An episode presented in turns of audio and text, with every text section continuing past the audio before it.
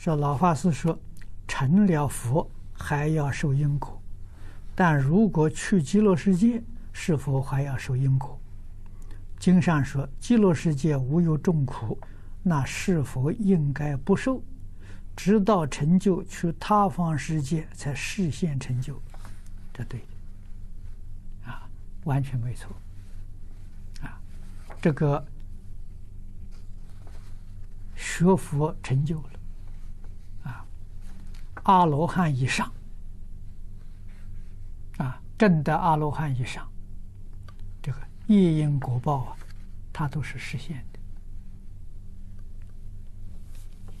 的，啊，实现给众生看的，业因果报是真有，啊，那么他自己受，他自己受并没有苦，啊，为什么呢？他知道啊，一切法如梦幻泡影。